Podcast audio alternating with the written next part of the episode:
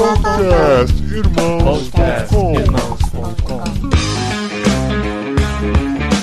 Olá, pessoas! Podcastirmãos.com de número 418 entrando no ar. Eu sou o Paulinho estou aqui finalmente de volta com o Cacau. Que... Aê, saudades do Cacau! Mas o Cacau, por um problema de ego, demorou bastante pra voltar a gravar podcastirmãos.com. Eu ia agradecer o Bibo porque ele liberou o Cacau pra nós, mas tudo bem. E eu sou o Cacau Marques e tô aqui com Guilherme Yamarino, que sempre que sobe nesse palco, sua alma cheira talco como o bumbum de bebê. Nossa, vida do céu. Foi aniversário do Gil esses dias, então uma homenagem.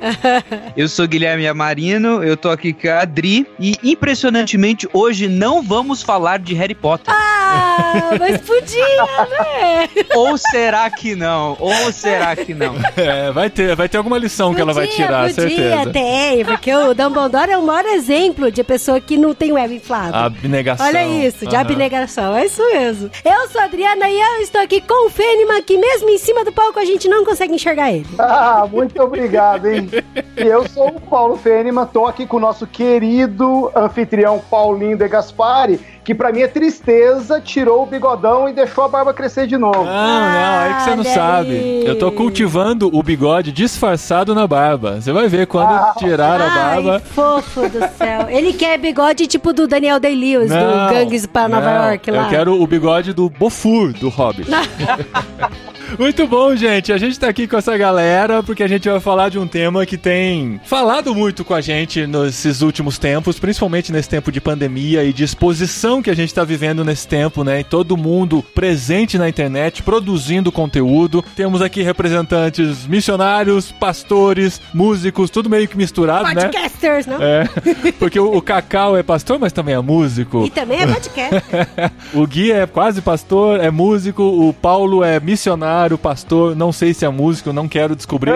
Mas enfim, a gente vai falar sobre isso, e sobre o momento que a gente está vivendo de exposição e de tratamento do ego e de tudo que envolve esse assunto aqui no podcast desta semana.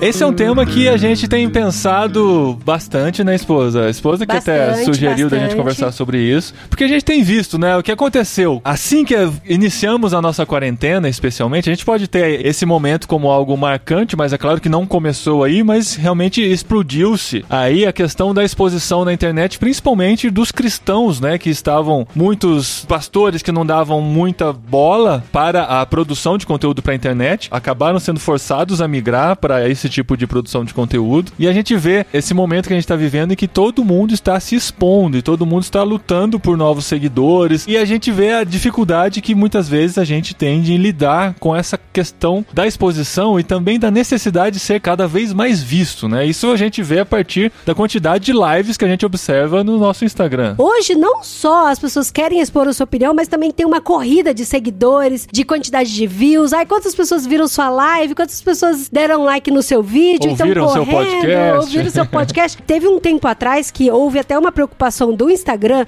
e eu não sei se realmente foi uma preocupação do Instagram. Não, peraí. Ou Você- não. Você tá falando do quê? De não De mostrar a não quantidade de mostrar likes. mais a quantidade de like, Não, né? nenhuma empresa faz uma coisa dessa pensando simplesmente na saúde emocional das pessoas Das que estão pessoas. utilizando aquele serviço. É claro que tem objetivos por trás de tudo isso. Tanto que Então. você consegue ver a quantidade de likes se você entrar pelo navegador. Se você não sabia disso, você descobriu agora.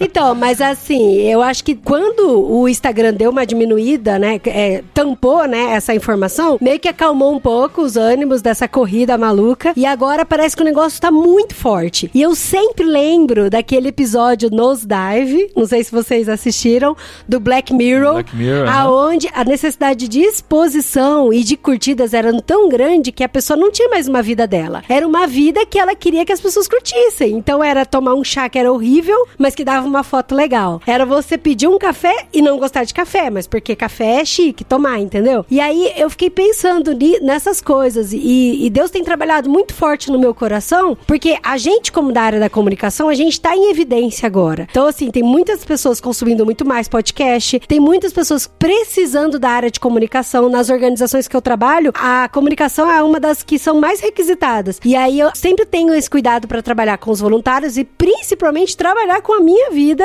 de Dri, calma, vamos lá, você não é ninguém. Veja bem qual bandeira que você tá levantando, sabe? Porque isso aqui não, não é para levantar seu nome. A gente tem aqui, acho que, representantes de pelo menos duas gerações diferentes, né? E pessoas navegando entre elas, né? Temos o nosso pai póstulo aqui, o Paulo Feniman, que tem um pouquinho mais de experiência.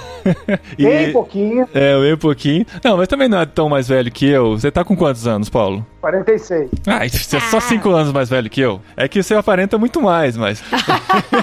Ai, amor.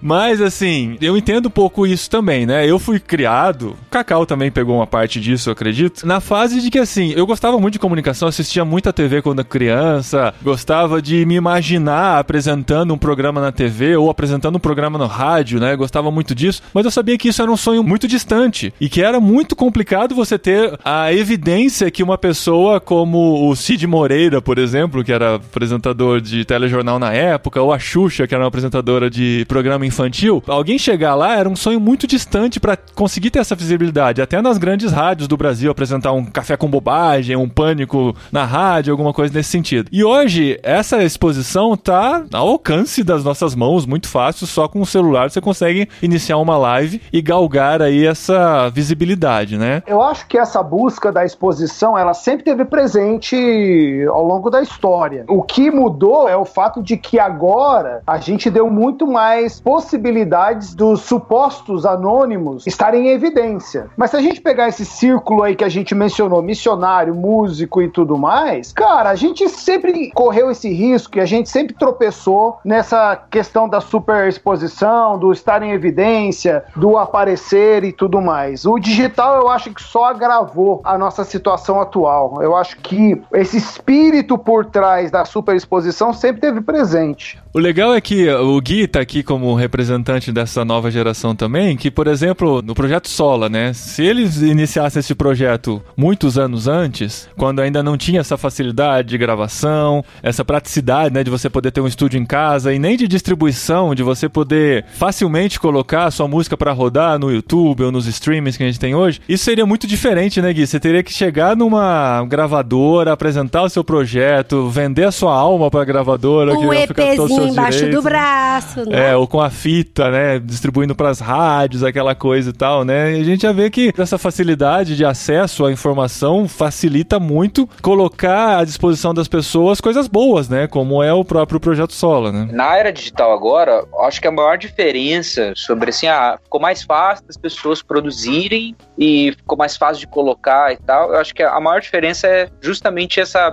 entenda uma palavra, né? A democratização do conteúdo, né? Tanto conteúdo hoje, podcast, vídeo com o YouTube e um pouquinho antes a música. Agora horizontalizou-se um pouco mais. Então você tem pessoas que têm uma base de fã, pessoas que gostam daquilo que ela produz e essas pessoas passam para outras e passam para outras, então fica algo mais orgânico, né? É lógico que tem muitas discussões em cima disso, até que ponto que é verdadeiramente orgânico ou não, mas o fato é, ficou-se mais fácil de produzir, de colocar as coisas online e esse fato democratizou um pouco mais. Então, muitas pessoas passaram a produzir mais conteúdo por conta dessa facilidade, tanto na produção quanto na divulgação. E como esse tipo de facilidade tem até conduzido a produção musical ultimamente, né? Falando de música, mas dá pra falar de todo tipo de conteúdo. Por exemplo, eu tava ouvindo o podcast, o Braincast, né, até sobre o TikTok, né? E tem outro da Folha Ilustrada também que eles falaram sobre isso, foi bem interessante, de como agora os artistas, né? A gente tá falando de artistas pop que querem ter suas músicas tocadas em todas as mídias e tal, como eles estão pensando em músicas que vão funcionar para viralizar no TikTok. Olha como o negócio é maluco, né? Como que, assim, a, o mercado gera tendência, a tendência alimenta o mercado e isso vai virando um negócio insano, né? Atrás de uma fórmula de sucesso para que o seu conteúdo chegue a mais pessoas possível. Numa busca frenética e maluca dessa viralização para que se torne conhecido o seu nome, o seu trabalho, né? É, de certa forma, isso sempre funcionou desse jeito, né? Pro lado da música, que é o meu lado que é tanto de produção e que eu tô mais envolvido, ela sempre foi, digamos assim, contaminada pelos trilhos do mercado, pelos trilhos que a população tá seguindo. Antes de existir música gravada mesmo, uma forma de você reproduzir uma pessoa tocando no estúdio, a forma de distribuição musical era como? Com partituras. Então se vendia partituras, então você tinha que imprimir uma música que funcionasse em poucas páginas para outra pessoa tocar isso na casa dela. Por isso que as pessoas sabiam mais tocar partitura, as pessoas eram ensinadas desde pequeno a tocar um piano e tudo mais. E aí da partitura passou para as formas gravadas e aí a gente tem toda a história da reprodução sonora, né? E é claro, de acordo com a mídia, vai ter alterações assim no tipo de gravação, no quanto essa gravação vai durar, Olha só o tempo das músicas. Se você observar, tipo, anos 50, 60, 70, à medida que você vai evoluindo, isso se transforma. Tem músicas mais longas, músicas mais curtas. Em uma década, as músicas de dois minutos e meio são as que mais fazem sucesso. Em outra década, as músicas de três minutos e meio. Em outra década, as músicas de cinco, seis minutos. E aí vai de acordo com o estilo, de acordo com a época, de acordo com a cultura que está vigente. E os artistas, inevitavelmente, eles vão seguindo isso, porque é uma medida que a comunicação sonora vai contaminando, digamos assim, a produção artística de todo mundo. Então, para você ser ouvido, existem certos parâmetros, né? A própria arte de publicidade também se transforma de acordo com as tendências do mercado. Aí é, cabe a nós achar um discernimento e um equilíbrio diante disso, de se render a isso, ficar procurando a fama ou utilizar isso como ferramenta de propagação de uma verdade. Agora, não é só música, né? Porque se a gente fizer Sim. uma análise, a própria pregação de certa forma, ela foi influenciada pela mídia, ela foi influenciada pelo mercado. Você tem gente que vai defender que o sermão tem que ter 10 minutos, porque senão as pessoas cansam, que tem que ter essa fórmula ou aquela fórmula. Ah, e nesse momento de cultos online, tem voltado essa discussão, né? Porque tinha essa discussão sobre o culto presencial, mas já deu para perceber que a mesma mensagem que é pregada no culto presencial não funciona, ou não tem a mesma resposta, ou o mesmo engajamento no culto online. Então tem sido pensado qual que é o limite máximo, né? Do tempo de uma mensagem pro culto online. É engraçado como isso vai sempre voltando à discussão para saber quanto tempo que a pessoa consegue ficar conectada naquilo, consegue prestar atenção, consegue se envolver com aquele conteúdo, né? É muito louco isso.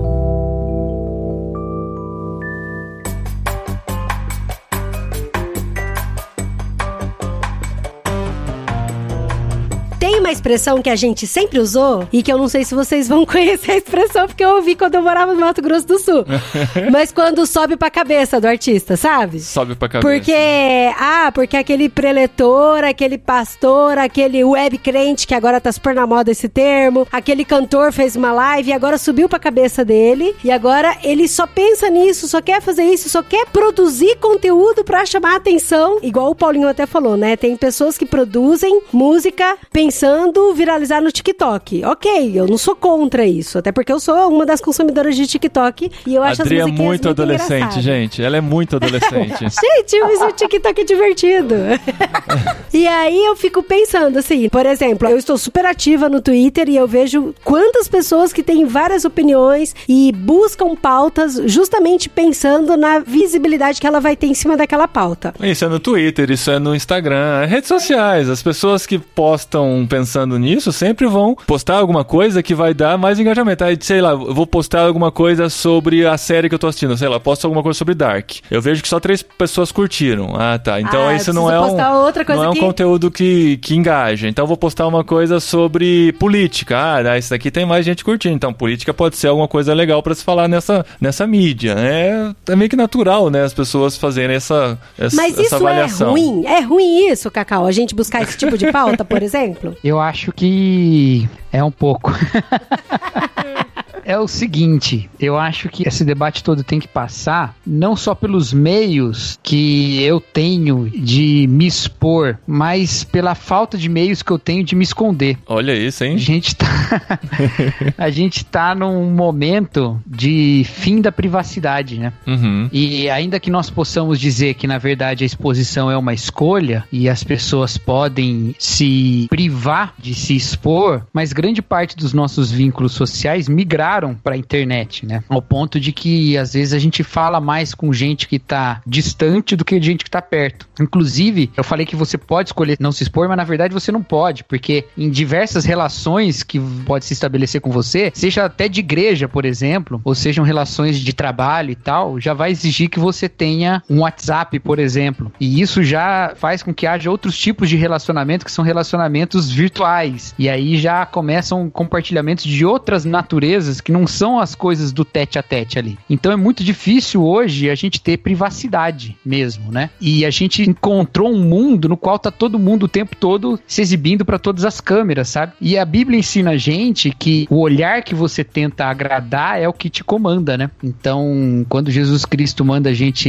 entrar no nosso quarto, fechar a porta e falar com o Pai que vem em secreto, é justamente porque existem preocupações do Pai em relação ao secreto do nosso coração. Mas o hipócrita que vai na esquina, esse já teve a sua recompensa, porque a recompensa que ele queria era o reconhecimento. O reconhecimento ele já teve, né? E isso faz com que cada vez mais, quanto mais olhares que não veem o nosso interior estão sobre nós, mais o nosso exterior, o nosso aparente, vai tomando um pedaço maior da nossa vida. A gente vai tendo menos preocupações com as coisas mais profundas do nosso coração. Eu falo isso aqui, mas eu sou vítima disso total, assim, né? Não tô dando lição de moral pra ninguém, não tenho nenhuma capacidade disso. Mas isso vai fazendo com que a nossa vida ela fique toda concentrada no que é imagem, sabe? Ela fica toda concentrada no que é imagem, no que é visível pro outro. E tudo que a gente pode fazer tem a ver com isso. Por que, que a gente se estressa tanto com opinião na internet? Porque a gente é só opinião na internet, a gente não é mais nada, entendeu? E o outro é só opinião também. E na verdade, tudo que a gente quer é ver no outro a gente mesmo, sabe? Porque a gente quer que a nossa imagem seja o máximo replicada em tudo que é espelho por nós, né? Se a gente não para, não procura o olhar daquele que vem secreto, que é o que vê o secreto também, a nossa vida, ela vai ficar indo assim, ao sabor do vento, sabe? Isso é uma coisa que a gente tem que lutar, né? Tem que. É, Porque o natural é que essa nossa vontade cresça, né? Essa nossa vontade de é exposição, exatamente. né? Ainda mais na facilidade de hoje, sabe? É, então, quando a gente vê assim, nossa, eu, eu postei um negócio sobre aquele assunto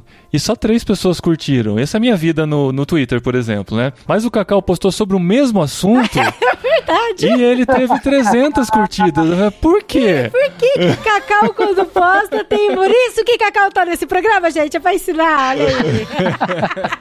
Mas assim, eu acho que a vida pastoral já passava por isso antes, sabe? Porque você se acostumava com os olhares, com o tapinha nas costas, com o bela mensagem, sabe? Então, a gente é alertado sobre isso desde muito tempo e sempre se falou sobre isso, o quão é importante que o pastor entenda que ele não é a imagem dele, quanto ele precisa de uma devoção particular, porque é muito fácil ter uma imagem de santo e confundir com um ser santo de fato, sabe? Ter uma imagem de devoto e ser devoto de fato, que é justamente a raiz da hipocrisia. Acontece que agora todo mundo tem uma plateia, então todo mundo corre esse risco, né, de estar o tempo todo confundindo a espiritualidade. Quando a Adri fala da- do termo web crentes aí, né, surge, na verdade, como um termo só para busca mesmo no Twitter, né, não tem nenhuma ideologia por trás, mas quando as nossas relações todas são mediadas por essa recompensa da internet, nós somos levados pela opinião pública. E aí, de fato, o web crente se sobrepõe ao crente. Porque antes, a sua fé, a sua doutrina, a sua confissão, né, Guilherme? a sua confissão, a sua liturgia, essas coisas todas eram muito marcadas pela maneira como a sua igreja pregava, como a sua igreja vivia, como a disciplina acontecia na igreja. Mas agora você quebra o pau com a sua igreja porque você tem 500 pessoas na internet que dão like quando você fala uma coisa que a sua igreja não crê, entendeu? E quando você falar o que a sua igreja crê, as pessoas vão botar emoji de vômito lá na sua. na sua- Então, assim, você vai se tornando identificado com quem te vê mais, com quem te dá mais recompensa. A gente tava falando até sobre isso outro dia no WhatsApp, né, Gui? Como é que a gente precisa de comunhão e de disciplina, a gente precisa de igreja mesmo. Porque a gente agora não tem isso, né? E esse período de falta de reunião vai nos fazer refletir bastante sobre como recuperar a identidade das igrejas mesmo, sabe? Porque isso vai ser bem problemático, assim, ou vai ser um bem desafiante. Problemático não, mas vai ser um desafio bem grande aí pros próximos anos aí. É interessante como essa evidência que a pessoa tem no individual faz com que muitas vezes ela deixa de glorificar e de torcer pelo coletivo, né? Antigamente as pessoas elas tinham mesmo essa questão de levantar o nome,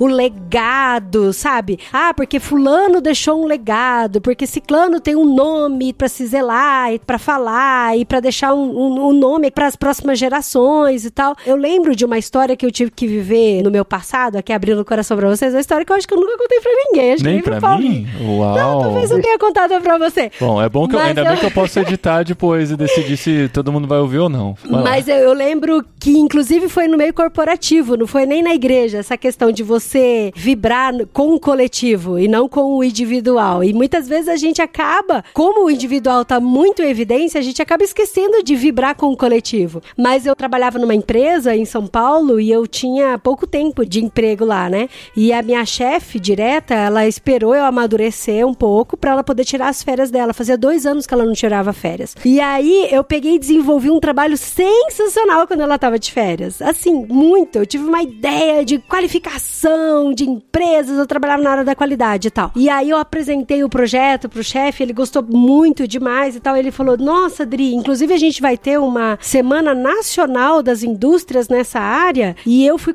convidado para falar de um tema, mas eu quero trocar o meu tema para colocar o seu tema para você apresentar. Eu tinha uns 24 anos de idade, fazia quatro meses que eu tava na empresa e era uma conferência num hotel super chique em São Paulo, não tinha nem roupa para ir, de uma coisa que eu tinha trabalhado junto com a equipe de qualidade lá. E aí eu peguei e falei: "Não, mas como eu sou assistente, eu não sou gerente nem nada, eu vou mandar uma mensagem para minha chefe. Por mais que ela esteja de férias, eu vou mandar uma mensagem para ela". Aí eu lembro que eu peguei e mandei um e-mail para ela e ela tava viajando no Nordeste. Ela respondeu para mim falando: "Adiantei meu voo, vou chegar daqui a dois dias. Pode deixar que a palestra eu apresento".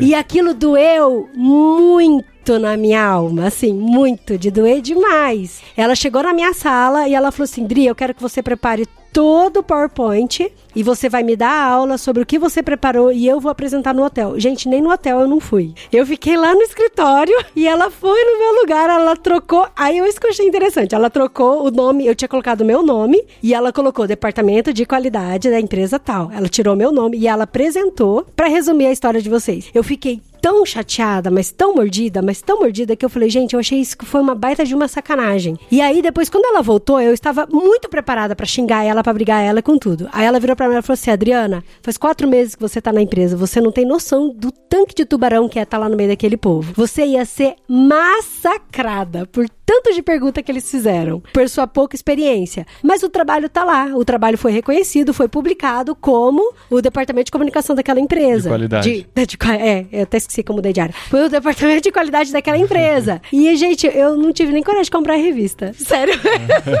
Porque eu queria o quê? Eu queria que tivesse saído meu nome. Eu que tinha feito toda a pesquisa. E aí eu falei, É cara, nossa mas essa tendência, né? dificuldade É de a você nossa vibrar tendência. com o coletivo, a gente né? quer muito reconhecimento. A gente gosta. Quem que não gosta de ter seu nome reconhecido, seu nome aparecer numa revista ou ser citado por alguém num púlpito, né? Nossa, cara, é uma coisa que enche muito o coração, né? De qualquer um, assim. Tipo, nossa, quando eu tô na igreja, alguém fala, nossa, como o Paulinho me disse, eu falo, "Não, caramba, como eu sou fantástico, né? Pra ser citado no púlpito e tal, né? Como eu sou bom mesmo. Então, isso é muito tendência nossa, né? Mas é realmente algo que a gente tem que, por sermos cristãos principalmente, a gente começar a entender isso, né? Que a, a primeira glória tem que ser dada a Deus mesmo. E se a gente pode, através da nossa vida, a partir do que a gente faz, estar apontando pra Deus, é o ideal. Mas além disso, pensar nessa coletividade mesmo, né? A gente não tá aqui simplesmente pra ser a pessoa com mais visibilidade ou com mais reconhecimimento, né? Da igreja ou da empresa, onde quer que a gente esteja, mas a gente tá trabalhando pelo coletivo. Acho que nisso Deus vê muito mais coisas legais acontecendo do que quem tá no, no individual, né? Vê de Judas Iscariotes, por exemplo, que só pensou nele e prejudicou todo o coletivo, né? Tem várias histórias nossas, e assim, eu acredito que Cacau o Paulo também que tá aí passam por isso de outras maneiras e tal, mas o lance da música música muitas vezes leva a gente a lugares que a gente nunca iria normalmente, né? A gente vai viajar, pegar um avião, ir para um estado que é longe, as pessoas vêm, te admiram, e de vez em quando alguém faz essa pergunta: Nossa, eu queria ser relevante como vocês são. A pessoa ela compôs uma música ou fez alguma coisa, ela vem perguntando para nós o caminho, achando que, tipo, nós chegamos lá. Nesse aspecto, tipo, ó, oh, vocês são relevantes, vocês são famosos e tudo mais e tal. E acho que aí tá o pulo do gato, da tentação. Por quê? Porque essa tentação foi a que Cristo passou. Uhum. Esse lance da má compreensão do que é relevância, do que é você fazer algo espetacular, do que é você ter, em algum aspecto, autoridade ou poder sobre as coisas, né? O Henry Nowen, comentando sobre a tentação de Jesus no deserto, ele vai falar que as três tentações, quando o diabo vai e fala com Cristo, elas têm três fatores, assim. O fator da relevância, quando o diabo pede, olha, transforma aquela pedra em pão. O fator do ser espetacular, quando o diabo pede, ó, se joga daqui, que os anjos vão te salvar e todo mundo vai ver como você é glorioso. Vão ver o quanto você é espetacular, né? E também a tentação do poder, tipo, se ajoelhe perante mim, me adore, e aí eu vou te dar autoridade sobre todas as coisas na terra. Então a gente quer esses caminhos fáceis porque a gente quer ser relevante, a gente quer ser reconhecido como espetacular, a gente quer ter poder sobre as coisas. E o universo digital, né? A gente tá falando do Twitter, falando do Instagram, falando de músicos, pastores, missionários, nesse tipo de contexto, né? As pessoas vindo perguntar pra gente, é um grande deserto. Porque o tempo todo a gente tem essa tentação de, peraí, se eu falar isso aqui, talvez essas pedras que eu estou enxergando vão se transformar em pães, de acordo com a minha vontade, de acordo com a minha necessidade. Olha, se eu elaborar essa frase desse jeito, citar esse autor, postar esse texto nessa hora, nessa coisa, todo mundo vai achar, nossa, que espetacular o que você fez. Ou se eu começar a ter várias curtidas e muita gente me seguindo, eu vou começar a ter poder de falar para as pessoas, ó, não vão por aí, vão para cá. Eu vou ter autoridade sobre várias pessoas. Então, esse tipo de tentação é só algo que foi a mesma tentação de Cristo com outra forma, na forma de teclado, clique, foto e etc. Mas o tempo todo a gente está sujeito a isso. Por quê? Porque faz parte da trilha de Cristo. Cristo passou por isso para começar o seu ministério. E acredito que cada um de nós, seja com a música, seja com uma pregação, seja com a implantação de uma igreja, seja com um serviço missionário, a autoridade que a gente vai ter diante de uma equipe, nós vamos ser tentados nisso o tempo todo. E não devemos deixar isso desequilibrar o nosso coração. A gente não deve deixar tipo, o desejo de ser relevante ser maior do que a palavra de Deus que nos alimenta. Não devemos deixar o desejo de ser espetacular ou de fazer algo como se a gente estivesse num palco, você vai lá e faz, todo mundo te aplaude. Não é isso que vale. Apesar de que isso pode acontecer às vezes, não é isso que deve motivar a nossa missão, porque não motivou a de Cristo. E da mesma maneira, a gente não deve facilitar, tipo, você vai encurtar o caminho de sofrimento, encurtar o caminho da real autoridade, né? Que é o caminho de Cristo, e se dobrando por qualquer tentação de caminhos fáceis que vão te dar poder ou pseudo poder, né? Porque é talvez só uma sensação de poder nas coisas. Então isso o tempo todo a gente passa e o tempo todo é. outras pessoas acham que vão ter caminhos facilitados por isso, né?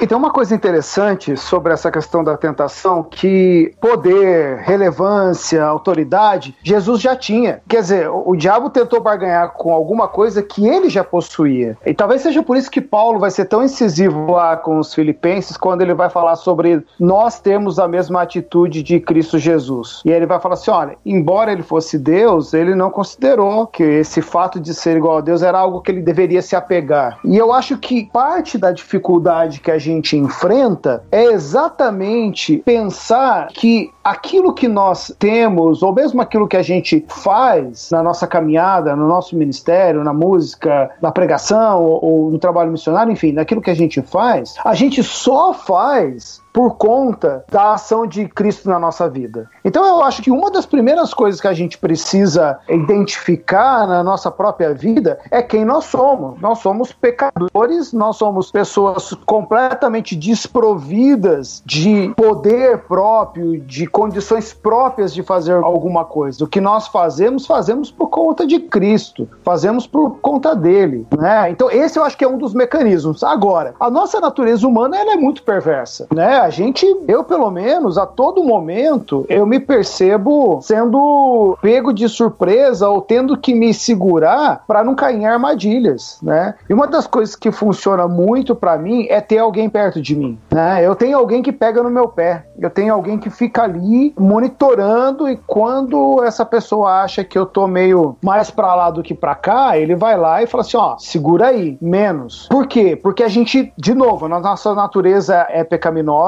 Tem mais um detalhe, a gente tá num sistema que valoriza esse tipo de coisa, que quer supervalorizar as pessoas, às vezes até de uma forma ingênua, às vezes não é proposital. E aí o problema é como nós lidamos com essas situações. Eu me lembro de uma história terrível, assim, eu me sinto mal até hoje com essa história. Eu fui pregar numa igreja na Colômbia, com meu espanhol, que é uma tragédia. Fui, fui nesse lugar, eram três cultos, e entre um culto e outro, me deu uma vontade de ir no banheiro terrível. Eu preciso ir no banheiro, preciso ir no banheiro. Aonde que é o banheiro? Ah, o banheiro é lá no piso superior, lá na galeria. E aí eu fui pra galeria, e aí eu passei na frente, supostamente da onde eu não podia passar, que era ali a mesa de som, filmagem, tudo. Tinha até uma placa lá, mas eu nem, nem me liguei pra placa. Veio uma mulher, que eu acho que era uma diaconisa, alguma coisa assim, mas me deu um sabão daqueles assim que eu fiquei desnorteado. Eu pedi mil perdões e, e fui no banheiro, porque eu precisava ir no banheiro e tal. E eu acho que essa mulher chegou entre os cultos. E aí eu desci e tal e fui pregar no culto seguinte. Essa mulher chegou, ah, pastor, me perdoa, porque agora eu estou. Ela, ela começou a se sentir culpada porque ela tinha me dado uma bronca e eu uhum. era o cara que ia pregar. Então, assim, esse sistema é muito demoníaco, a gente fica preso nele, quer dizer, a gente põe as pessoas no pedestal. É, e a tendência natural é, tipo, quando ela me viu lá na frente, a minha vitória teve Sim, sabor de mel, né? Exatamente. é, exatamente. Aí você fica. Mas eu fiquei frustrado, frustrado profundamente, porque eu falei assim: meu, olha o mal que eu tô fazendo para essa pessoa. Uhum. Sem querer, quer dizer, eu não tenho culpa de ter sido convidado, mas assim, você percebe como o nosso sistema, e aí vamos colocar aqui o nosso sistema religioso também, é feito disso, da supervalorização do indivíduo ao invés da supervalorização do coletivo. Eu sou apaixonado por Atos 2, eu sou apaixonado por essa igreja que tem tudo em comum, que todo mundo cresce junto, todo mundo caminha junto. Eu acho que falta muito isso pra gente. A supervalorização do coletivo mais do que o individual. O que o Paulo tá falando tem talvez a, a parte inversa disso, né? Ele tá falando assim, ele fez alguma coisa, levou a bronca da diaconisa ali, aí ele tava numa posição onde ele seria reconhecido, enfim. E a gente passa às vezes por situações e eu mesmo tenho que policiar o meu coração para não cair nessa, né? De olha, eu sou convidado aqui, eu tenho tal, tal, tal, XY direito, devia ser assim, devia ser assado, e ficar comparando todas as outras. os outros convites que a gente faz, porque, ó, várias igrejas vão tratar a gente de maneira diferente, né? Então é sempre uma tentação quando a gente vai em algum lugar e aí, olha, tem uma mesa ali para comida de vocês, aí você comparar a comida de um lugar com o outro, o tratamento de um lugar com o outro, a hospedagem de um lugar com o outro, e você ficar assim, nossa, essa igreja não vai dar nada pra gente comer quando a gente tá indo tocar. Putz, a outra igreja... por favor, a igreja tem que dar coisa pra comer. Fica aqui meu apelo, minha reclamação.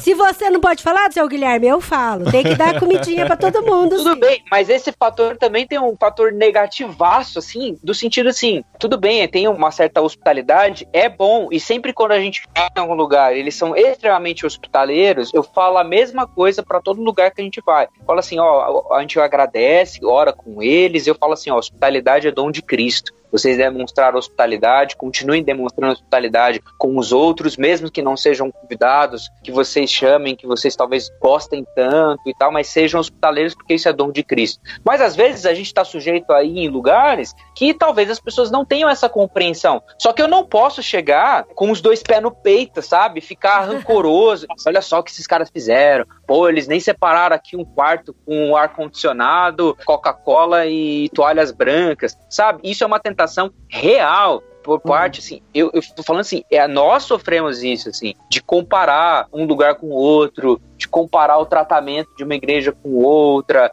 Isso é uma tentação real, porque as pessoas elas colocam os convidados em um pedestal, sim. Isso não é ruim em primeira instância, mas pode ser uma tentação para o nosso próprio coração, no sentido de você deixar isso subir a cabeça, como você estava falando antes. Uhum.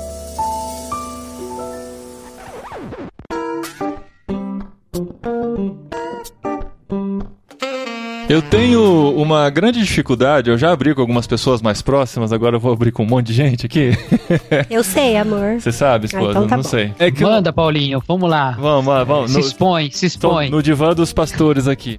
E de mais 50 mil pessoas que vão ouvir esse áudio. Ó o ego dele. Não, mas ó, não é só com relação ao ego, mas é com relação a saber lidar com a autopromoção, digamos assim. Da gente que produz conteúdo pra internet, por exemplo, né? Que é o nosso caso. O Gui tem as dele, o Cacau e o Paulo têm as deles também. Mas é de saber até quando eu posso divulgar aquilo que eu produzo sem que isso afete o meu ego, o meu eu, como uma forma de compartilhar algo que eu acho muito bom. Por exemplo, esse episódio aqui, né, que tá ficando muito legal, mas o de racismo, por exemplo, eu gostaria que o mundo inteiro ouvisse aquele episódio. Mas até quando eu fazendo essa divulgação, eu estou me autopromovendo, porque o programa ficou sensacional e eu sou responsável por ele, e até quando eu quero realmente que as pessoas sejam abençoadas por aquele conteúdo e Deus seja glorificado através de tudo que foi falado lá, entendeu? É um termômetro, assim, é um limiar que eu ainda não sei muito lidar com isso e eu não consigo fazer isso muito bem, sabe? Eu não sei se vocês passam por isso então, também. algumas pessoas até falam pra gente assim: nossa, vocês divulgam pouco o programa de vocês, vocês tinham que falar mais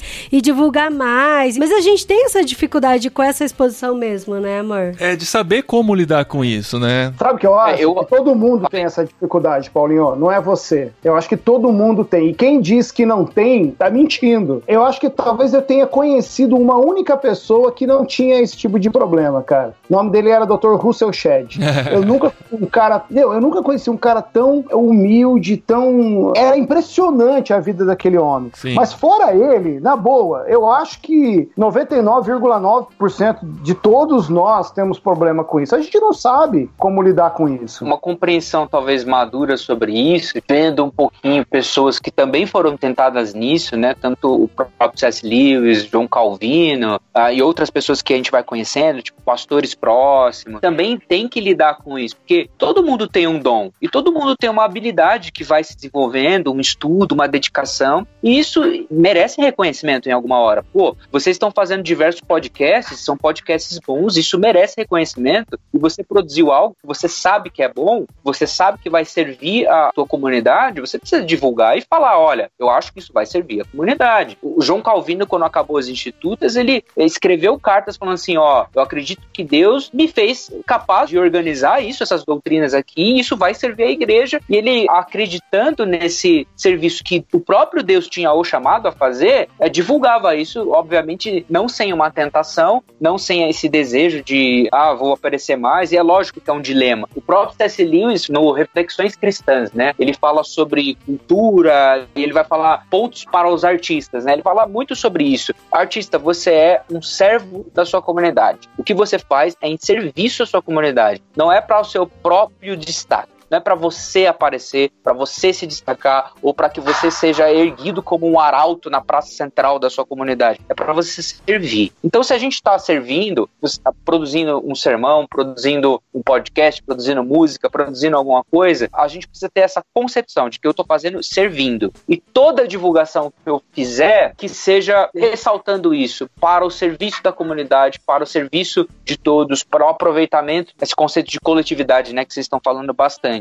Eu acho que é um caminho maduro sobre isso. É lógico que o dilema ele vai sempre estar lá, mas a abordagem é um pouquinho diferente do de, olha só, eu tenho isso que eu fiz que é incrível, que vocês possam ver isso aqui. Não, olha só como isso vai servir a todos, sabe? É uma sutileza que acho que ajuda a gente a um caminho mais maduro e equilibrado. E é muito um contramão da tendência do marketing do mundo, né? Quando a gente vê aqueles vídeos que a pessoa tenta prender você em 3 segundos, sabe? Quando você tá, é, quando você tá vendo um vídeo no YouTube, tem aquele pre-roll, né? Que tenta prender você em 3 segundos, ou quando tem uma propaganda e quando você tá rolando o Instagram, é sempre assim: eu vou ajudar você a ter a melhor forma de comunicação do mundo. Ou eu sei tudo sobre podcast. Hoje tem muito sobre podcast, né? Todo mundo tá ensinando, pelo menos na minha timeline, todo mundo tá ensinando a fazer podcast. E vai muito contra, né, essa tendência de que você reconheceu o seu papel como um servo, servindo a comunidade, não o cara que tem a resposta pra tudo, ou que tem o melhor conteúdo, ou que tem aquilo que todo mundo deve ouvir, porque sem aquilo não vão ser pessoas tão boas como poderiam ser, né? E tem outro fator, as pessoas vão reconhecer. É, Isso. É, eu acho que mais importante do que você, ah, isso aqui pode te ajudar tal, as pessoas vão se identificar com aquilo que você está fazendo. As pessoas vão se identificar com aquilo que você está produzindo. Agora eu vou fazer a tietagem aqui, por exemplo. Eu ouço a música do Sola sobre o Salmo 23, cara, aquilo ali me enche, entendeu? Eu me identifico com aquilo. E aí eu tô dizendo o seguinte, cara, isso aqui é relevante, não é só para mim, mas para os outros. Então eu acho que tem muito disso. É, a gente falou sobre deixar legado. O legado não é você que cria, fala assim, ah, vou fazer isso aqui porque isso aqui vai se tornar um legado. O legado é que a sua história ou aquilo que você criou, produziu ao longo da sua caminhada, ajudou pessoas de uma forma com que aquilo ficou marcado no coração delas, na vida delas, e isso vai sendo reproduzido. Mas aí eu acho, organicamente, não de uma Sim. forma obrigatória, né? E tem o fato de muitos legados que foram reconhecidos depois que a pessoa morreu. Ela nem ficou sabendo da relevância da sua obra, né? E mesmo assim atingiu gente em toda a história, né? A gente também gosta de ser reconhecido por alguns momentos, em algumas situações, pra gente ter a certeza de que aquilo que a gente tá fazendo tá no caminho certo. Uma oração que eu e o Paulinho a gente sempre faz, a gente já citou isso em vários podcasts, inclusive falando do Marcelo Galberto, da janelinha do céu, de falar, Deus, a gente não quer gastar nosso tempo, nossa energia fazendo algo que não é que o Senhor preparou pra nossa vida. Então mostra pra gente de vez em quando que aquilo que a gente tá fazendo, o Senhor preparou isso pra gente, pra gente fazer nem a mais e nem a menos, sabe? Nem a menos pra reclamar e nem a mais pra ficar se achando. e aí é interessante quando a gente, por exemplo, se inspira em outras histórias e a gente conta pras pessoas o que você faz com esse elogio ou como isso chega no seu coração, como você vai tratar isso é que vai fazer muita diferença, né? Igual quando teve a, aquele ciclone, eu não lembro se foi tsunami, ciclone, lá em, em Moçambique, eu não lembro o que foi que aconteceu. Eu lembro que o Paulo mandou uma mensagem assim, revoltado, falando: gente, a gente tem que fazer alguma coisa. O povo perdeu casa, o povo perdeu comida, o povo perdeu tudo. Tem que fazer um projeto emergencial de crise e tal. Eu falei, gente, lá vê o Paulo acelerado, querer acelerar todo mundo, né? Deixar a gente todo mundo doido. E aí, quando a gente olha pra trás e vê a história, vê o que, que aconteceu, sabe? E que aquele projeto foi um projeto muito sensacional, onde Deus mostrou pra mim, que sou incrédula, que é possível você levantar sustento, que é possível você levantar uma grana com projetos dessa forma, sabe? Porque, Paulo, eu confesso que quando você veio com a ideia, falei, gente, a gente não vai conseguir dinheiro, crente não dá dinheiro pra essas coisas, não. Então, assim, o que a gente faz com esse elogio, ou como isso bate no nosso coração, é que faz diferença. Mas, por outro lado, eu quero trazer à memória essas coisas porque me dá esperança, entendeu? De saber que Deus coloca essa criatividade, coloca os projetos no nosso coração e que ele é possível de acontecer porque já aconteceu uma vez, entendeu? Dri, isso que você tá falando é uma coisa sensacional, assim. A gente pode cair num radicalismo por causa da tentação, e em roda de pastores eu acho que vocês vão entender muito bem o que eu vou falar agora. Quando você, em uma roda de pastores, você pergunta assim: ah, qual é o seu pior pecado? Qual é o maior problema que você enfrenta? E o genérico que todo mundo fala assim: ah, eu, eu enfrento o meu orgulho e tudo mais. Essa é, é- normalmente é a, resposta mais comum, assim. E todo mundo fala assim: ah, então você tem que esquivar dos elogios que te fazem no sermão, você tem que se esquivar do agrado, do aplauso e tudo mais. E aí a gente ensina as nossas comunidades, na tentativa de ser mais espiritual, de ser mais piedoso, a não elogiar de todo, a não reconhecer, não dar honra a quem deve honra, não reconhecer e também não aplaudir as boas atitudes. Mas assim, eu acho que os meninos que pregam também vão se reconhecer nisso. Quando você prega um sermão e aí ninguém fala nada, você não tem nenhum feedback, ninguém vem te falar, cara, isso dá uma depressão. Porque você fala assim, nossa, será que eu falei algo errado? Será que eu falei alguma heresia? Será que eu tô fazendo errado? E às vezes pastores sofrem com depressão, com tristeza, com falta de propósito, às vezes questionando o próprio chamado, porque as pessoas elas acabam na tentativa de fazer assim, não, eu não posso aplaudir ele, eu não posso falar bem, porque senão ele vai ficar orgulhoso e tudo mais, e não falam por conta disso, e o pastor vai desenvolvendo em si uma falta de propósito, uma falta de sentido, talvez um desgosto por aquilo. Então é necessário um equilíbrio onde a gente elogie, onde a gente reconheça as coisas bem feitas quando são bem feitas, aplauda quando é bem feito e também saiba elogiar de maneira equilibrada para que a pessoa não fique perdida. E É lógico, cada um vai ter que ter o coração equilibrado, se dobrar diante de Deus, ter a concepção clara de quem Deus é, de quem Ele é, para que ela não caia nessa tentação de tentar ser espetacular, de tentar ser a última bolacha do pacote. Mas, ao mesmo tempo, precisamos elogiar o que precisa ser elogiado, sabe? Quantos pastores você já, no final do sermão, quantos missionários no final de uma conferência,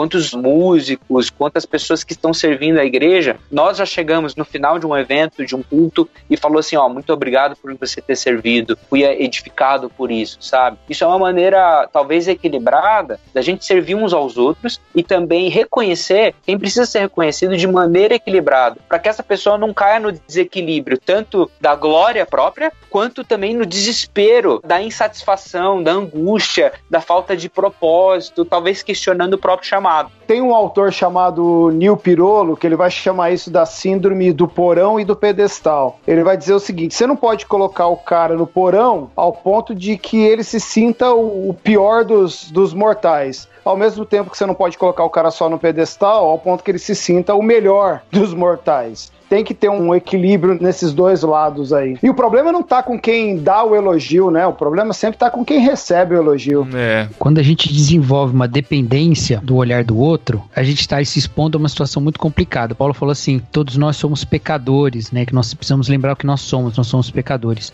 Isso é um conceito não muito agradável para o mundo contemporâneo, mas muito poderoso, porque quando a gente está dependente do olhar do outro, nós estamos nos expondo frequentemente ao julgamento do outro. E a gente está tão viciado na congratulação que a gente se infla disso, né? O problema é que o mesmo grupo que te congratula é o grupo que te derruba, né? Uhum. Então esse equilíbrio é importantíssimo, né? Você ter esse equilíbrio justamente para colocar as coisas no lugar certo. Mas o primeiro ponto para a gente alcançar um equilíbrio, acredito, é entender essa realidade do pecado. Porque quando nós entendemos que nós somos pecadores, nós precisamos responder uma pergunta subsequente: pecador em relação ao quê? Só é pecador quem transgride alguma coisa, né? E aí a gente lembra que transgrediu a lei de Deus. Então nós somos pecadores é diante diante de Deus. E é libertador se reconhecer pecador diante de Deus, em relação a se reconhecer pecador diante de todos os outros tribunais, porque Deus oferece perdão e perdão pleno. Então eu fico olhando essa cultura atual assim de exposição e do exposed, né, na internet, é. né, do a cultura do cancelamento e tudo mais. Isso é tão visceral porque nós estamos dependentes de aplausos virtuais, né? Então isso nos atinge de maneira muito profunda por causa disso. Mas se a gente lembra o que o salmista disse no Salmo 51, contra ti, só contra ti pequei, isso nos leva a um compromisso muito mais radical com a retidão em toda a nossa vida, nos aspectos mais profundos e menos visíveis, e também nos protege de ter no julgamento dos olhares mundanos, né? Ter nisso o meio pelo qual nós vivemos. Tem uma mensagem do Tim Keller que eu ouço sempre. Assim, cara, todo mês eu ouço essa mensagem. Chama os, acho que é os perigos do ministério, não me lembro. Tá lá no site do Gospel Quality Shows todo mês e não lembro o título. Mas é, é, é os perigos do ministério, alguma coisa assim. E ele vai falar que um dos perigos do ministério é o pastor confundir o ministério com a sua vida, porque quando quando ele confunde, ele não pode receber crítica. Porque qualquer crítica à condução do ministério dele é uma crítica a ele mesmo. É um ataque a ele, não é uma crítica ao ministério. Não existe crítica por amor se você é o que está sendo criticado, né?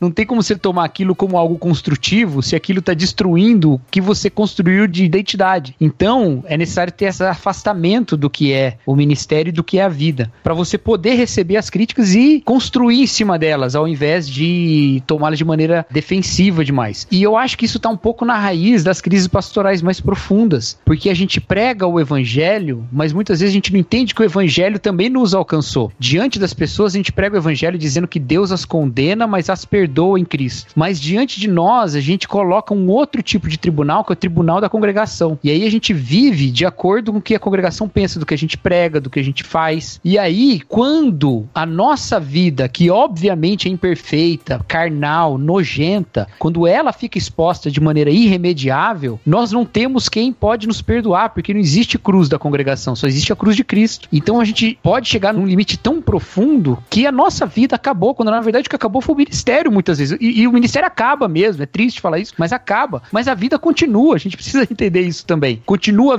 perdão quando todo mundo te condena, porque Deus ainda te oferece perdão em Cristo. Então essa realidade do evangelho na vida, ela coloca todas as coisas em perspectiva. Eu acho lindo. Eu até botei no Twitter esses dias aí, das coisas que a gente expõe, não devia, né? Mas eu até botei no Twitter esses dias aí que o meu consolo ministerial é Atos 20, né? E aí alguém até reagiu lá dizendo que era o versículo em que Paulo fala cuidar de si mesmo e do rebanho de Cristo, né? E é, de fato é esse versículo, mas não o aspecto de cuidar de si mesmo. É o aspecto final em que ele fala o rebanho que Deus nos confiou, pelo qual ele derramou seu próprio sangue. Acho lindo pensar nisso, que Deus nos confiou um rebanho pelo qual ele morreu. Isso significa que o rebanho é imperfeito.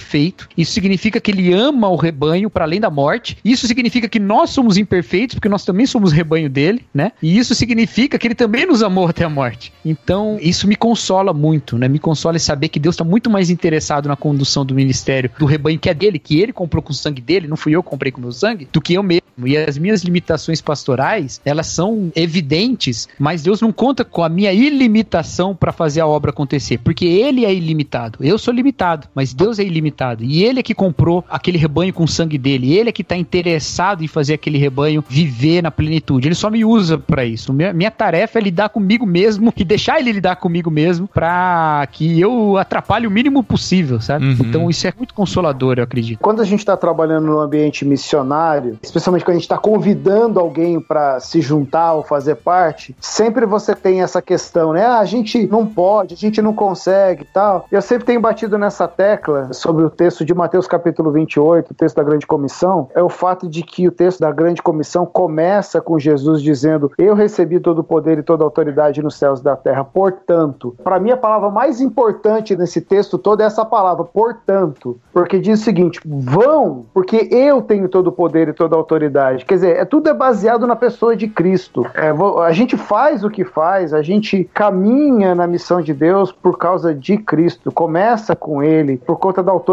dele, do poder dele. Tem um livro, acho que isso, o que o Cacau e que o Paulo estavam falando é muito poderoso, gente, porque acaba que a gente precisa ter uma visão equilibrada de nós mesmos para que as pessoas não sejam maiores do que são, entendeu? Mesmo quando a gente é elevado pelos elogios, a gente é claramente você fala assim, nossa, você está contabilizando os elogios das pessoas, as pessoas são muito grandes, né? Elas são maiores que Deus para você, as opiniões delas são muito importantes do que a opinião de Deus sobre você. Ao mesmo tempo que quando essas angústias acabam, tipo a crítica, a palavra dura, às vezes as pessoas reclamando, também quer dizer que as pessoas são muito grandes, são muito importantes. Tem um livro que foi traduzido do John Ortberg, mas o título ele é muito ruim. Tipo o título do James Smith, né? É. Você é aquilo que ama. Gente, esse título é ruim, por favor. É, só que é de outra editora que acabou, sei lá, eu não posso falar mal de editora, porque senão eu tô tentando ganhar livros, né?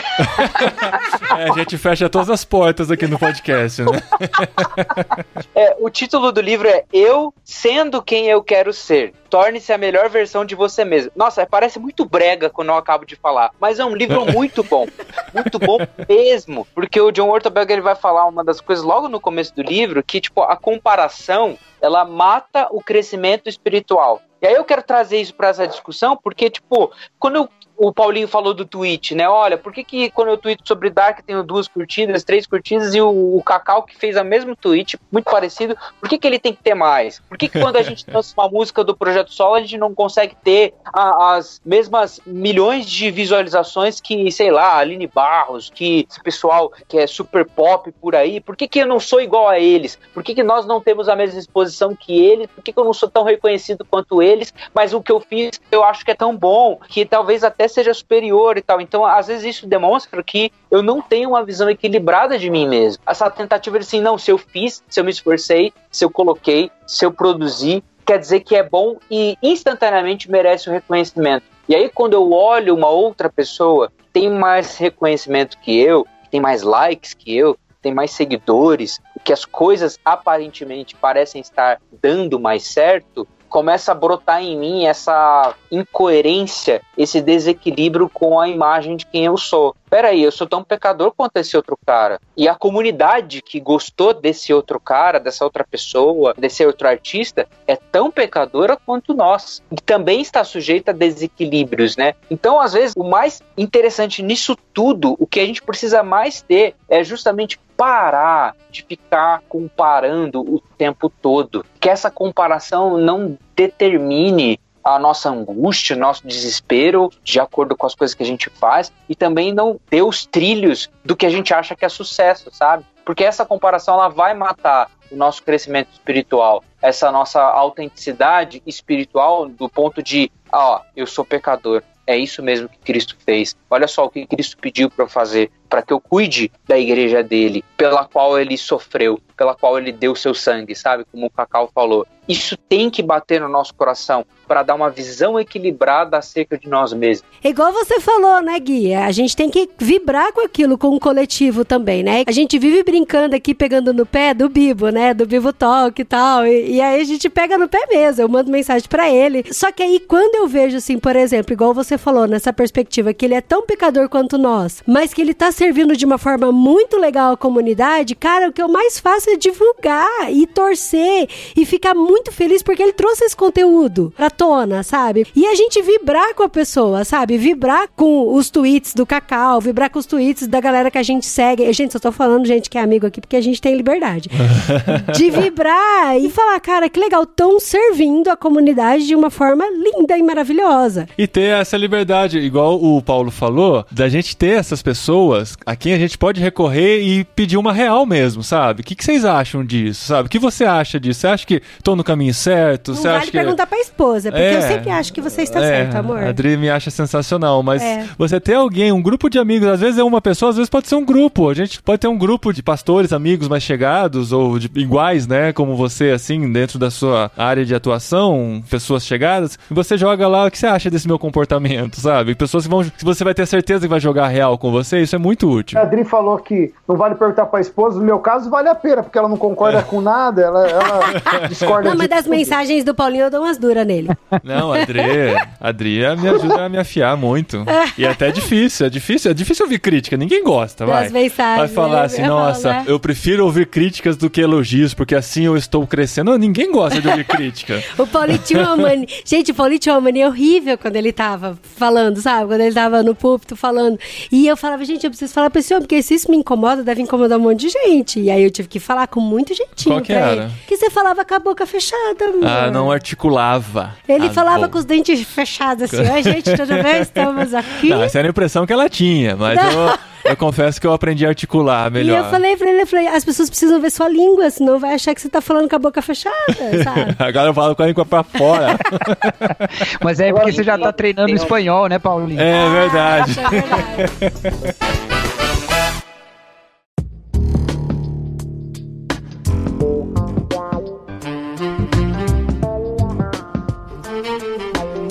Uma coisa que me incomoda muito são pessoas que não conseguem manter, exatamente por tudo isso que a gente disse aqui, porque querem mais likes ou querem estar aí na visibilidade e tudo mais, elas não conseguem manter uma posição. Eu acho que isso é uma das coisas que mais me incomoda dentro desse universo aí, seja ele qual área for. Então, hoje ela tá defendendo o X, né? Mas o X não tá dando ibope ou não tá fazendo com que ela. Então ela, ela muda pro Y assim muito rapidamente e vai mudando. E essa mudança não é uma mudança pautada num desenvolvimento de pensar, porque realmente eu descobri que eu estava equivocado ou não. É uma mudança pelo único e simples fato de tentar agradar. E eu acho que isso, e a gente está falando aqui sobre a questão de se manter humilde, de manter né, o coração guardado, eu acho que isso é muito pernicioso, isso atrapalha muito, porque a gente vai mudando toda hora, a gente gente não consegue manter uma linha de pensamento, de raciocínio, até mesmo de ministério. Eu começo a perceber gente, do ponto de vista ministerial, cara, que cada hora tá inventando uma moda, um, uma coisa diferente, uma linha diferente, porque ele não é capaz de se manter naquilo que ele acredita, na revelação que ele tem para a vida dele ou para o ministério dele que Deus está dando para ele naquele momento. Ele sempre está tendo que buscar a revelação do outro, então ele vai seguindo o outro, porque o outro está fazendo e está dando melhor. É a história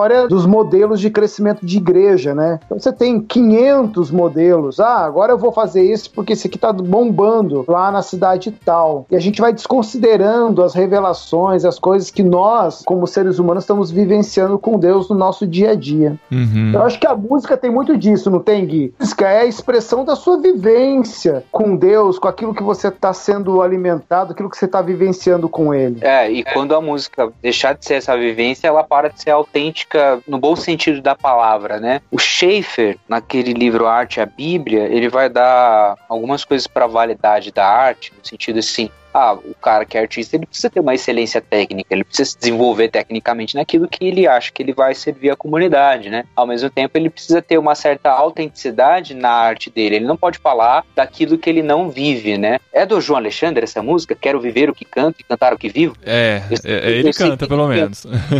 Mas isso num artista faz todo sentido. E o que o Paulo falou é verdade. Tem às vezes movimentos artísticos que vão para um lado, vão para o outro. Moda é muito assim, né? E é lógico, às vezes você vê nas bandas tem muita gente que reclama disso, às vezes sem razão, né? Tipo, ah, por que, que a banda não é mais a mesma? Por que, que o Sola não faz mais folk, começando a, a colocar guitarra nas músicas e tal? Tudo bem, tem transições que fazem parte da nossa autenticidade, mas às vezes tem transições que são desse jeito aí que o Paulo falou, impensadas, que é muito mais na tentativa de aparecer. Olha, o que que tá fazendo sucesso agora? Não, vamos fazer isso. Aí você percebe, acho que as pessoas elas conseguem perceber nitidamente quando uma pessoa ela não tá sendo autêntica com aquilo que ela tá falando, não tá sendo verdadeira naquilo. E tudo que não é verdadeiro dura pouco. Eu Hum. costumo sempre pensar assim, tipo, quando eu vejo alguma coisa, alguma mudança muito brusca, eu falo assim, olha, vamos observar mais tempo, porque talvez o tempo vai dizer se essa mudança ela foi genuína, se essa mudança ela foi movimentada por verdade, ou se essa mudança ela foi movimentada por interesse, né? Por algo mais fútil. Que não quer dizer que não vai ter sucesso, mesmo o fútil, né? Mas a autenticidade fica na cara, né?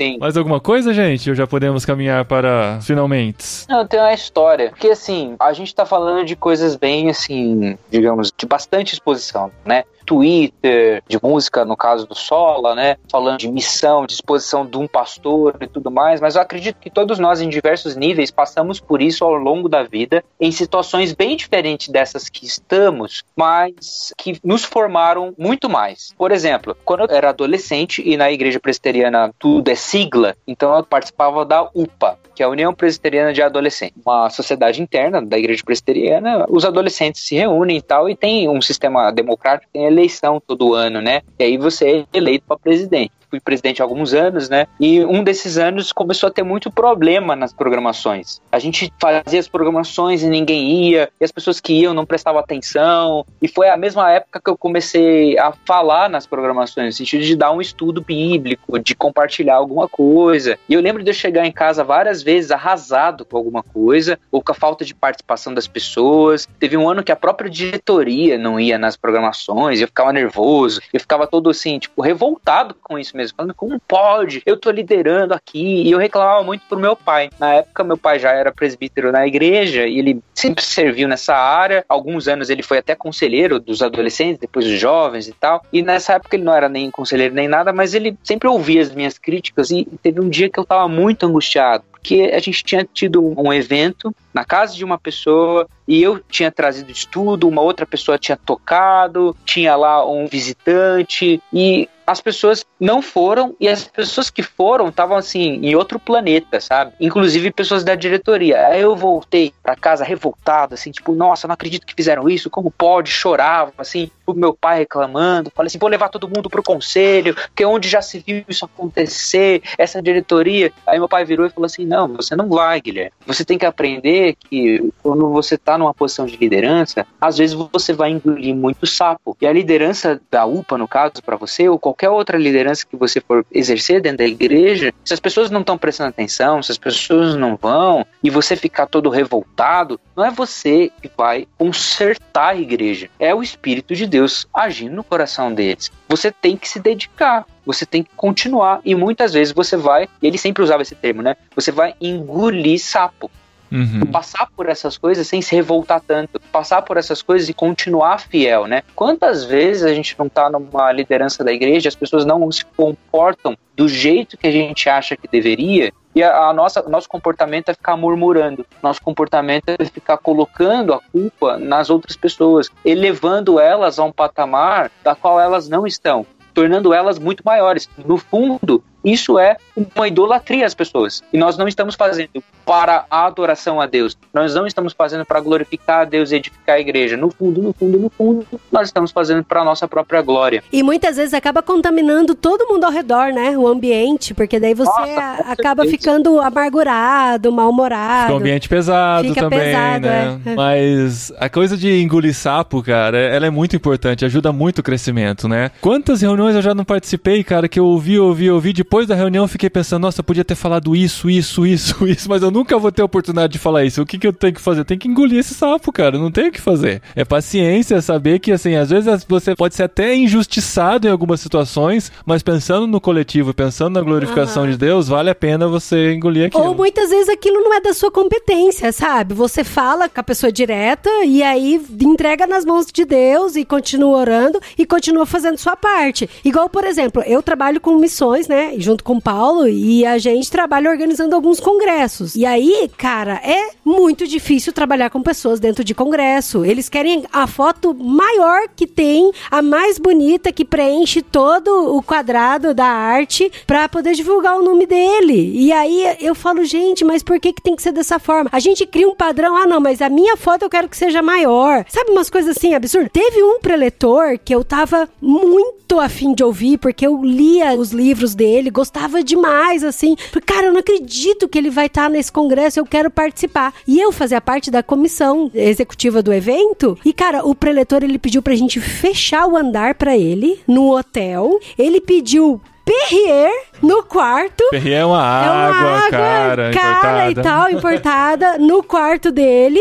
Ele pediu pra que a comida fosse servida no quarto, porque ele não queria ter contato com as pessoas lá fora, porque ele falou que ele estava super concentrado e tal. E do jeito que ele entrou, ele falou: Eu vou entrar pelos fundos, vou subir no palco e vou descer. Era um preletor muito conhecido. Era muito conhecido. E esse preletor ele não é brasileiro, ele é gringo. Sim, sim. E ele pediu pra que a pessoa de contato desse não fosse uma pessoa que falasse inglês, mas uma pessoa que fosse ou americano ou inglês. Fosse nativo que do fosse inglês. nativo. E ele só iria falar com essa pessoa. E, cara, eu não consegui ver a palestra dele. Não eu dá, vi. quando você fica não vi, sabendo não desses bastidores, como que você vai ouvir o cara falando coisas magníficas, sabe? Eu não ouvi. Não tem condição. Eu não, não, não tive condições de ver, sabe? E já que a gente tá terminando com historinha, então eu vou contar uma, Adri, que vai exatamente na contramão dessa sua aí. É. Logo no começo do meu trabalho com organização e tal, eu fui chamado para uma conferência numa igreja. E eu levei um susto, né? Porque a conferência só tinha bam bam bam. Tudo bem, eu fui convidado só para dar um seminário, aquele do sábado à tarde que ninguém vai, sabe? Sim, sei, sei. Sei. Eu sei exatamente essa sensação, Paulo. Eu fui convidado para aquele seminário à tarde que ninguém vai logo depois do almoço. Um dos nomes da conferência era o Dr. Shep. E eu falei dele aqui, né? E essa história, cara, ela enche o meu coração. Porque daí eu cheguei, né? Tava começando, a gente tem um monte de medo tal, ter certeza que seu PowerPoint vai funcionar e tal. Aí eu cheguei, Sim. tô ali arrumando as coisas. Aí eu, quando eu entrei na igreja, eu vi lá na- uma pessoa, já tinha uma pessoa já no auditório esperando, lá na frente. Não, e Paulo, só um parênteses aí, cara. O É. maior medo quando a gente é convidado pra dar um seminário que vai concorrer com muitos outros, cara, eu sempre sonho que não vai aparecer nenhuma pessoa no seminário. Isso é verdade. Quando chega a primeira, você fala, tomara que ele fique, tomara que ele fique, tomara que ele fique. É bem assim mesmo. Mas aí eu cheguei, cara, e conforme eu fui chegando mais perto, hora que eu olho, quem tava sentado no primeiro banco, de perninha cruzada, com a Bíblia e o caderninho, a caneta na mão, Dr. Shed. Caramba. Cara, aí eu olhei pra ele e assim, todo sem jeito, né? Eu já conhecia, a gente já tinha conversado algumas vezes. Falei, tudo bom, doutor? Tudo bem? Aí eu, eu, eu falei, o que, que o senhor tá fazendo aqui? Daí ele falou assim, vim te ouvir, meu filho. Ah, é, doutor? Tá bom. Aí ele rebateu dizendo o seguinte, porque todos nós sempre temos alguma coisa para aprender. Aí eu falei, Legal. meu, se ele tá falando que tem alguma coisa para aprender, meu amigo, eu então tô no jardim da infância. Mas você consegue perceber? Ele não falava isso porque é, ele era assim. Quem conheceu ele, conviveu, caminhou, a Adri, né, em conferências que a gente sempre esbarrava com ele. Sim. Ele era assim, cara. E- Ele é Sensacional, pra cara. exemplo. A gente tem a grande alegria de ter um podcast com ele aqui, cara, no Irmãos.com. Um negócio que, assim, um das maiores, dos maiores achievements que a gente já teve no podcast, né? Poder gravar com o Dr. Shed e com a dona Patrícia. Então, E você viu demais. que o Paulinho, assim, tem que lidar com esse ego dele, que agora ele tá usando palavra em inglês agora, o achievement. O achievement.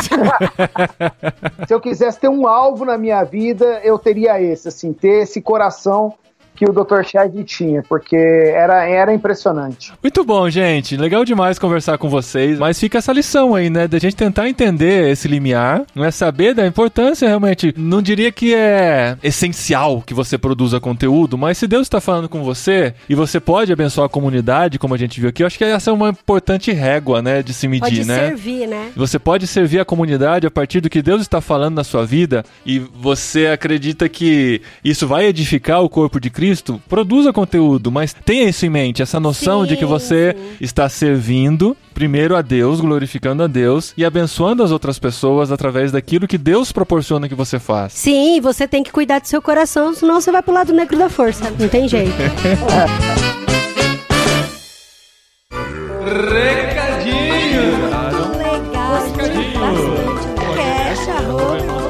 No programa anterior, que é isso? muito obrigado. Recadinhos, esposinha! Recadinhos na humildade. Na humildade, só na humildade. Chegando de mansinho aqui pra vocês, falando baixinho. pra não assustar as crianças. Muito bom, esposa. O episódio ficou legal, né? Na humildade, ficou legal? Nossa, gostei muito, gostei muito. Algumas coisas a gente fala assim com muito ímpeto, né? Muita força de vontade e tal. E até gostaria de falar pra vocês o seguinte, que assim, a questão lá de eventos, tem sim aqueles preletores que querem chamar mais atenção pro Uhum. seu porte físico, pra beleza do seu nariz e pede uma foto grande. Mas é, é muito pouco, gente. A quantidade É, de gente. preletor assim é muito, muito pouquinho mesmo. É importante a gente fazer esse disclaimer aqui, porque às vezes você vai pensar, nossa, qualquer evento vai ver as fotos das pessoas, vão falar, ah, pessoas que pediram pra colocar a foto aí. Muito pelo contrário, a maioria das pessoas que estão nesses eventos são muito humildes, são servos, estão lá pra servir de fato, não fazem exigências e tal. E até Sim, quando faz uma ou sim. outra, a gente entende, dependendo da situação, né? Às vezes alguém que tem uma alergia especial. E alguém fala, ah, não quero dormir no motel. é uma exigência É uma real, exigência, gente. É. Exato. Mas assim, a maioria, gente, a grande maioria esmagadora são servos e tal. Então não fique pensando, passando pela sua cabeça, será que foi fulano? Será que foi fulano, cicrano e tal? É muito importante você saber que não é porque eles estão em eventos que são pessoas cheias de si mesmos, porque o próprio Russell Shedd, citado aqui como exemplo de humildade, estava nesses eventos com muita humildade, participando com a Sim, gente. Que fofo, sentando na primeira carteira. Na- sim. Inclusive tem uma história do Shed que eu sempre lembro, não comentei isso no episódio. Talvez eu já tenha comentado em algum outro episódio, Ah, mas. já deve, amor, con- que você já sim, contou essa história é. várias vezes. Mas não sei se foi no podcast. A gente não sabe mais a diferença do podcast pra vida. Às vezes a gente diz, já falamos tantas vezes sobre isso, mas nenhuma delas foi no podcast. Então, vou citar aqui de novo. Tem uma história de que o Shed estava no acampamento, né? E assim, como todo acampamento tem fila, e quem vai pro acampamento tá acostumado com a questão de fila e tal. E o Shed saiu da pregação dele, viu a fila e foi lá pro final da fila. E veio alguém da organização e falou: Não, irmão, o senhor não precisa pegar essa fila, não. Vamos lá na frente, aí eu sirvo o senhor. Ele falou. Sim, vamos furar fila, né, irmão? e sempre que essa situação acontece comigo, eu sou preletor no evento, alguém fala isso comigo, eu lembro disso, eu penso, será que eu sou mais Shed ou mais Paulinho nesse momento? Daí depende do nível da fome. Depende da fome, Ou exatamente. ele fica na fila, mas pega um pedacinho de tomate. É, exatamente.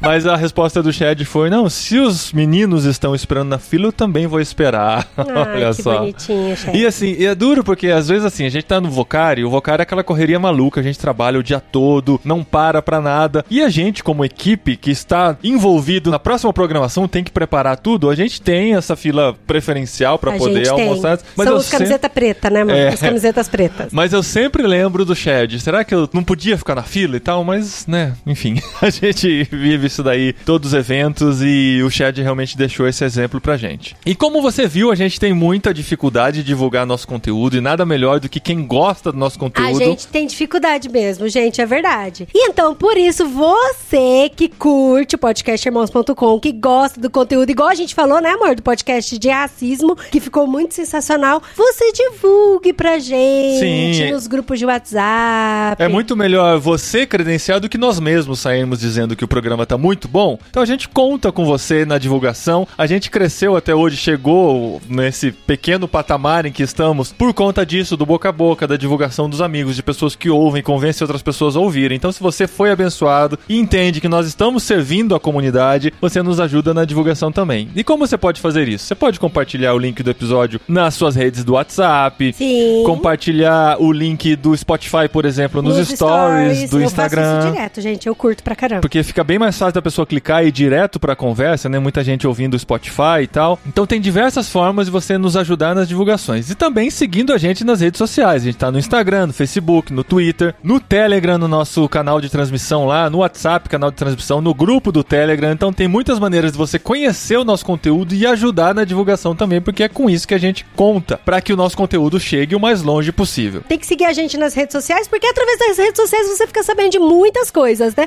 Por exemplo, o nosso próximo livro do podcast literário. Sim, a gente divulgou aqui no podcast já e divulgamos nas redes sociais que nós estamos lendo Memórias Póstumas de Brás Cubas do Machado de Assis. Olha só que orgulho poder ler Machado de É, Assis. gente. Eu confesso que eu me empolguei um pouquinho nesse mês. Eu li um pouquinho mais do que só Memórias Póstumas. E eu vou estar afiado. Eu acho que eu vou estar afiado pro episódio da semana que vem. Vai então, brilhar. Vai Você bri- pode vai brilhar ler. com humildade. Com humildade, certo. com muita humildade. Pretendo brilhar no próximo episódio.